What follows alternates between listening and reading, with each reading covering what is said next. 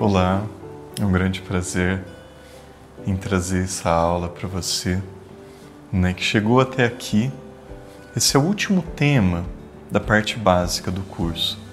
O curso ele é dividido em duas partes, uma parte avançada, os 16 primeiros temas, foram 17 por causa da abertura, e uma parte avançada, em que nós vamos nos aprofundando cada vez mais até chegar ao término do nosso curso.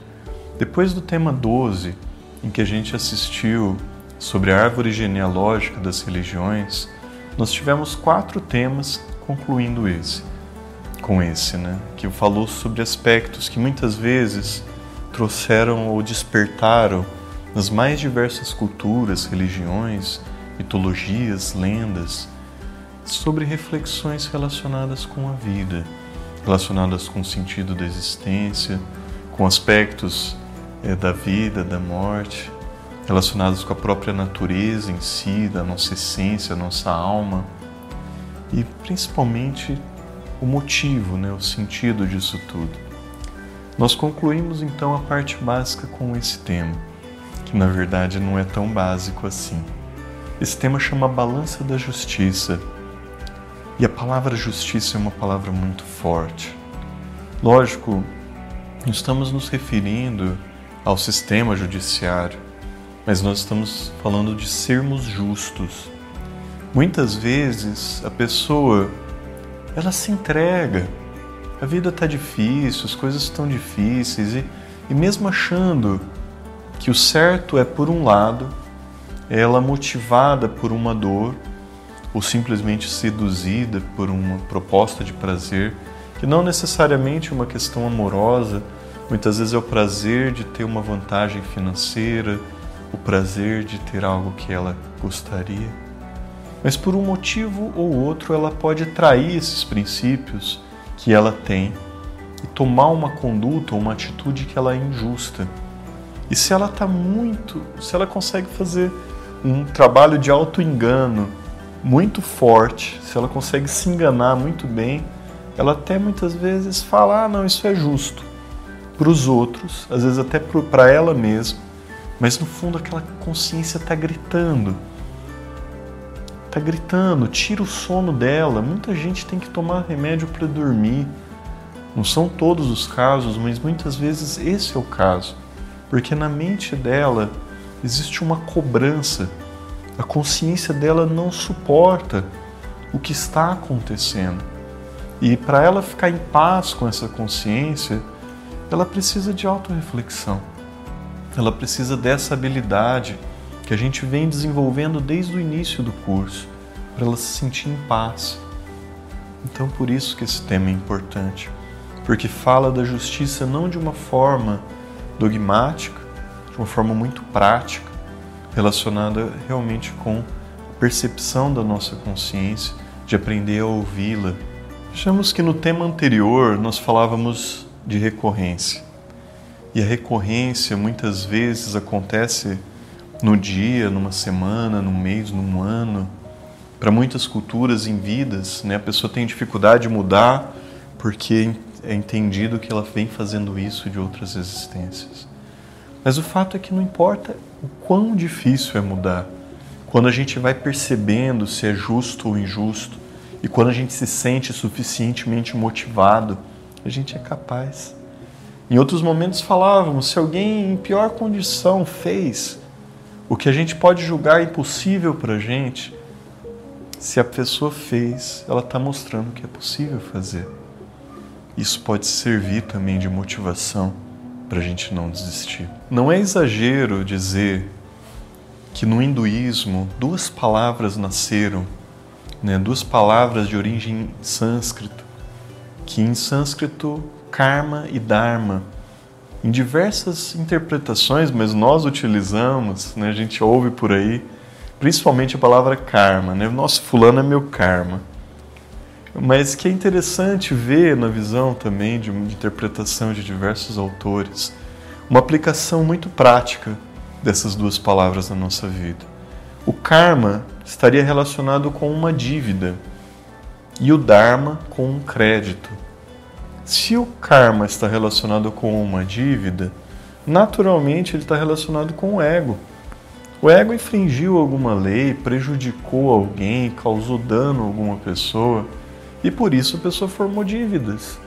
E por isso que muitas vezes é entendido por essa linha ou por essa percepção que todo sofrimento que alguém pode passar na vida é por uma dívida que ela contraiu de essa ou outras existências.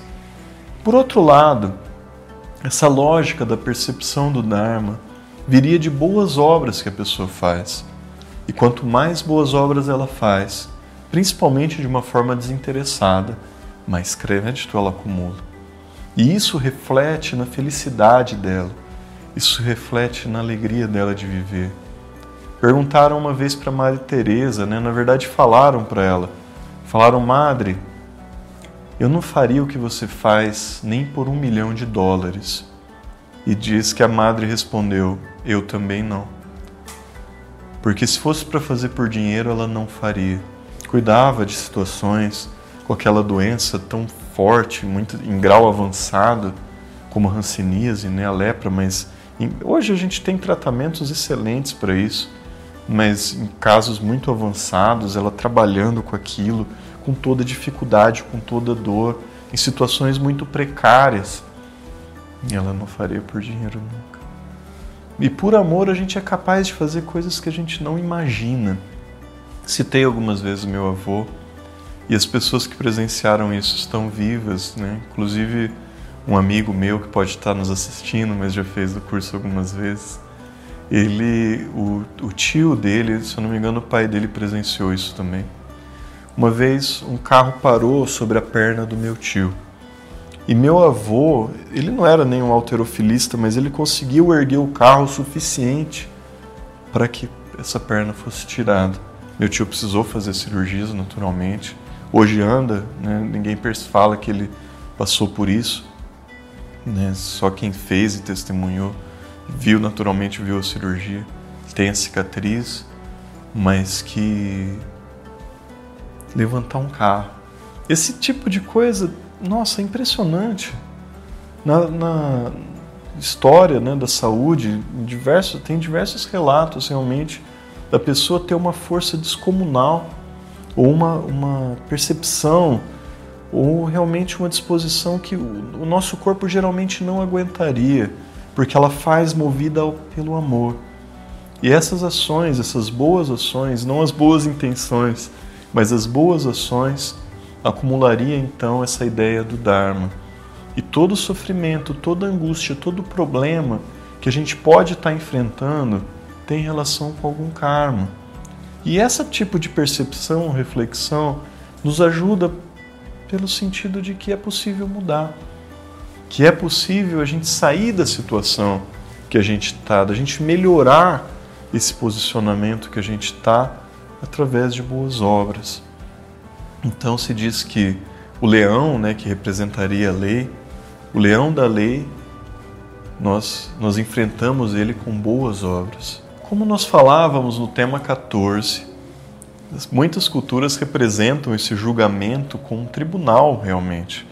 No Antigo Egito, o senhor da lei ali seria o senhor Anubis, com seus 42 juízes.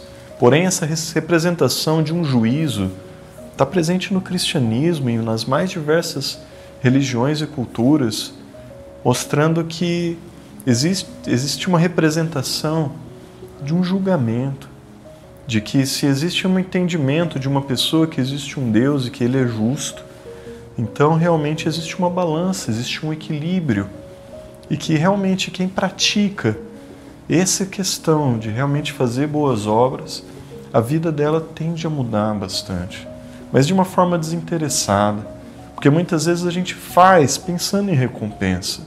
E aí, quando a recompensa é ingratidão, isso infelizmente pode acontecer muito.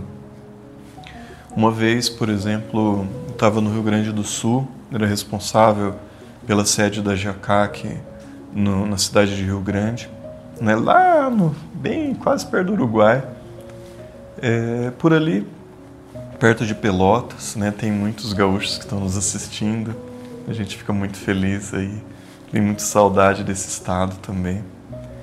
Passei ali três anos e uma vez uma pessoa morava na rua e veio pedir dinheiro, né? A gente na época o pessoal fazia pão na sede da GAK, que começaram a fazer para dar para ele vender, para ajudá-lo. Depois de um tempo, né, fizemos isso uma vez. Quando ele retornou, ele falou que ele estava usando pão na maior normalidade. Ele estava usando pão para fazer tráfico de, de droga. E isso realmente fez com que a, a comunidade se desestimulou a continuar ajudando, né? Não, não parou de dar o pão para ele, buscou ajudá-lo de uma outra maneira. Mas o fato é que muitas vezes o que a gente faz é pago com ingratidão. Muitas vezes o que a gente faz não é reconhecido. Uma mãe faz tudo por um filho, e quantos filhos são capazes de fazer o mesmo por uma mãe? O fato então é que a gente faz por amor, sem pensar nada em troca, e a gente fica livre. A gente realmente a gente se sente mais leve. E a nossa vida, quando a gente coloca isso em prática, ela realmente muda e muda muito. E isso tem tudo a ver com o estado meditativo. Porque quando a gente consegue expressar o melhor da nossa consciência, a gente consegue se manter também nesse estado meditativo. Muitas vezes o karma é visto só de uma maneira individual, né? O meu karma. Mas muitas vezes a gente pode ver isso de uma forma global, né? Porque nós percebemos que de forma global nós enfrentamos questões climáticas, muitos falam sobre aquecimento global, guerras mundiais. Né? Muitas vezes não pega um planeta, mas pega um país. Quem conhece, por exemplo, aquela ilha onde existe de um lado a República Dominicana e do outro lado Haiti um lugar paradisíaco na Dominicana. E muitas vezes a gente vê uma fronteira, uma fronteira que é política, de um pedaço da ilha tudo verdinho, e do outro, do outro lado teve um terremoto. Né? Muitos médicos brasileiros foram lá fazer cirurgia, né? passavam horas fazendo cirurgia depois de um terremoto que abalou a capital. Né? No nosso Brasil a gente tem uma situação, na Argentina a gente tem outra. Né? Em vários países da África, uma questão, na Europa, outra. Então, muitas vezes é falado também de um, de um karma que envolve um país, um continente, uma cidade. Muitas vezes um karma familiar, porque a doença de uma pessoa impacta na vida de outra. Então, sempre que a gente vai fazer uma reflexão nesse sentido, a gente vê que as coisas não estão isoladas, nem mesmo as nossas ações. Se a gente fala alguma coisa mal para uma pessoa, não vai atingir só uma pessoa. Essa pessoa muitas vezes pode ficar mal, aí vai atingir a família dessa pessoa, aí vai atingir os amigos daquela pessoa. E quando vê uma atitude nossa, que às vezes pode ser por uma vingança, a gente acha que ela merecia ouvir ou, ou sofrer, a gente atingiu uma família inteira. Então é muito interessante a gente desconstruir o ódio a gente desconstruir a vingança, a gente desconstruir todos esses aspectos que, sinceramente, só vão trazer dor, tanto para nós quanto para os outros. Então, tem uma frase que diz que, que a gente deva ter amor, agir com amor, até mesmo por piedade da gente mesmo. Porque a gente, ao trabalhar assim ou ao viver assim, a nossa vida acaba ficando muito melhor e muito diferente. Concluímos então esse tema muito importante, mostrando que realmente, para uma pessoa justa, muitas vezes não tem limite as coisas que ela consegue construir. Para uma pessoa que quer ajudar as pessoas, para uma pessoa que está disposta a mudar, ela pode realmente superar sofrimentos e dores e mudar a sua vida de uma maneira sinceramente impressionante. E nesse conteúdo a gente vê a aplicação de três técnicas. Primeiro, aquela relacionada com sacrifício pela humanidade, o terceiro fator de revolução da consciência. Os outros dois são também muito importantes, mas essa a gente vê a aplicação principalmente do, do terceiro, que envolve essa prática, mas também do primeiro, já que a gente sabe que o que ocasiona essa dívida que ocasiona todos os problemas, tudo que ocorre, né, todo prejuízo que a gente pode causar a outro ou a nós mesmos, é a nossa natureza inferior. Por isso que a aplicação da técnica de dissolução do ego é essencial para que a gente tenha continuidade de propósito. Então, bom, esse mês eu estou trabalhando, vamos supor, com o hábito de meditar todos os dias. Então eu sento, faço o relaxamento, como a gente aprendeu, fica o tempo que julgar necessário, a gente vai percebendo que o nosso corpo vai pedindo mais tempo. Vai ter dias que a gente vai estar mais tenso, tem dias que não. Mas o fato é que a gente relaxa, se concentra, faz aquela análise reflexiva, entende como aquele eu funciona. Bom, olha, aquele dia eu não consegui meditar, eu arrumei aquela uma justificativa para não fazer, eu culpei o vizinho, o cachorro, o amigo, o filho, o pai, sabe lá quem. Então, como esse eu funcionou, funciona?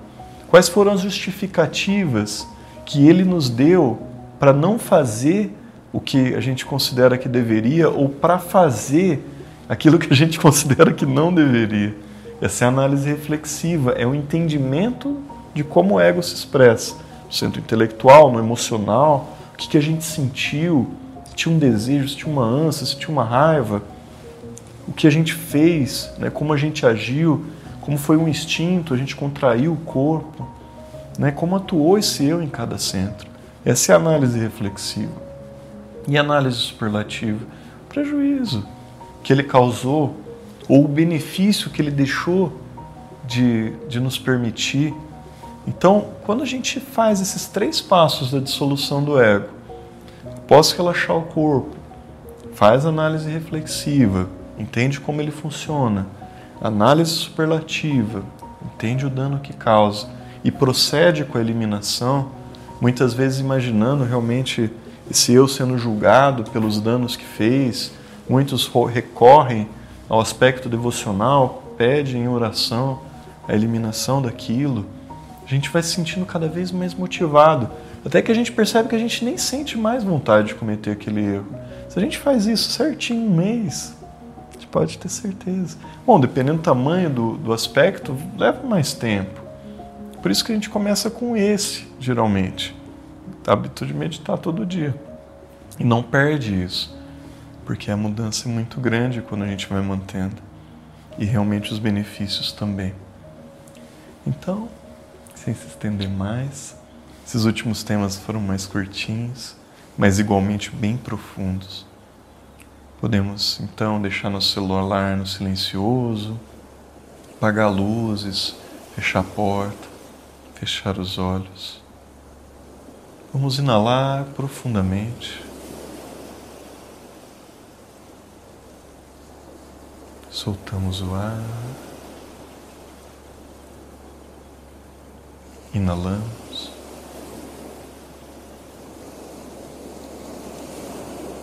Soltamos o ar. Inalamos. Soltamos o ar. Inalamos.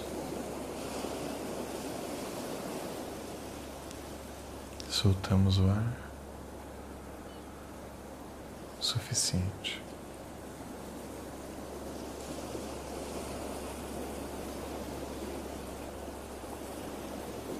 Vamos realizar nesses momentos um exercício retrospectivo do nosso dia, buscando resgatar aquilo que nós fizemos, que nós consideramos injusto com alguém ou conosco mesmo. Porém, só observando, sem formulação de críticas, vamos observando com um olhar sereno tudo o que aconteceu do momento que nós estamos até o momento que desejarmos, observando os nossos atos, como foi o nosso dia, as nossas refeições, as nossas conversas, como amanhecemos, como dormimos no outro dia, até o momento que julgarmos necessário, observando. Muitas vezes a nossa consciência se mostra incomodada com as nossas atitudes. Vamos aprendendo a ouvi-la, seguimos observando cada um dos eventos.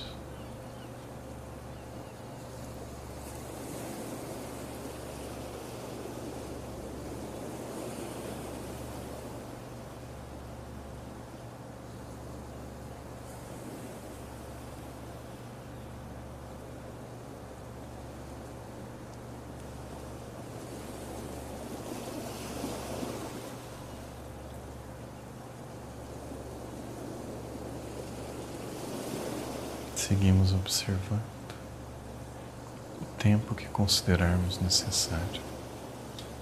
Muito obrigado a todos e até nossa próxima aula.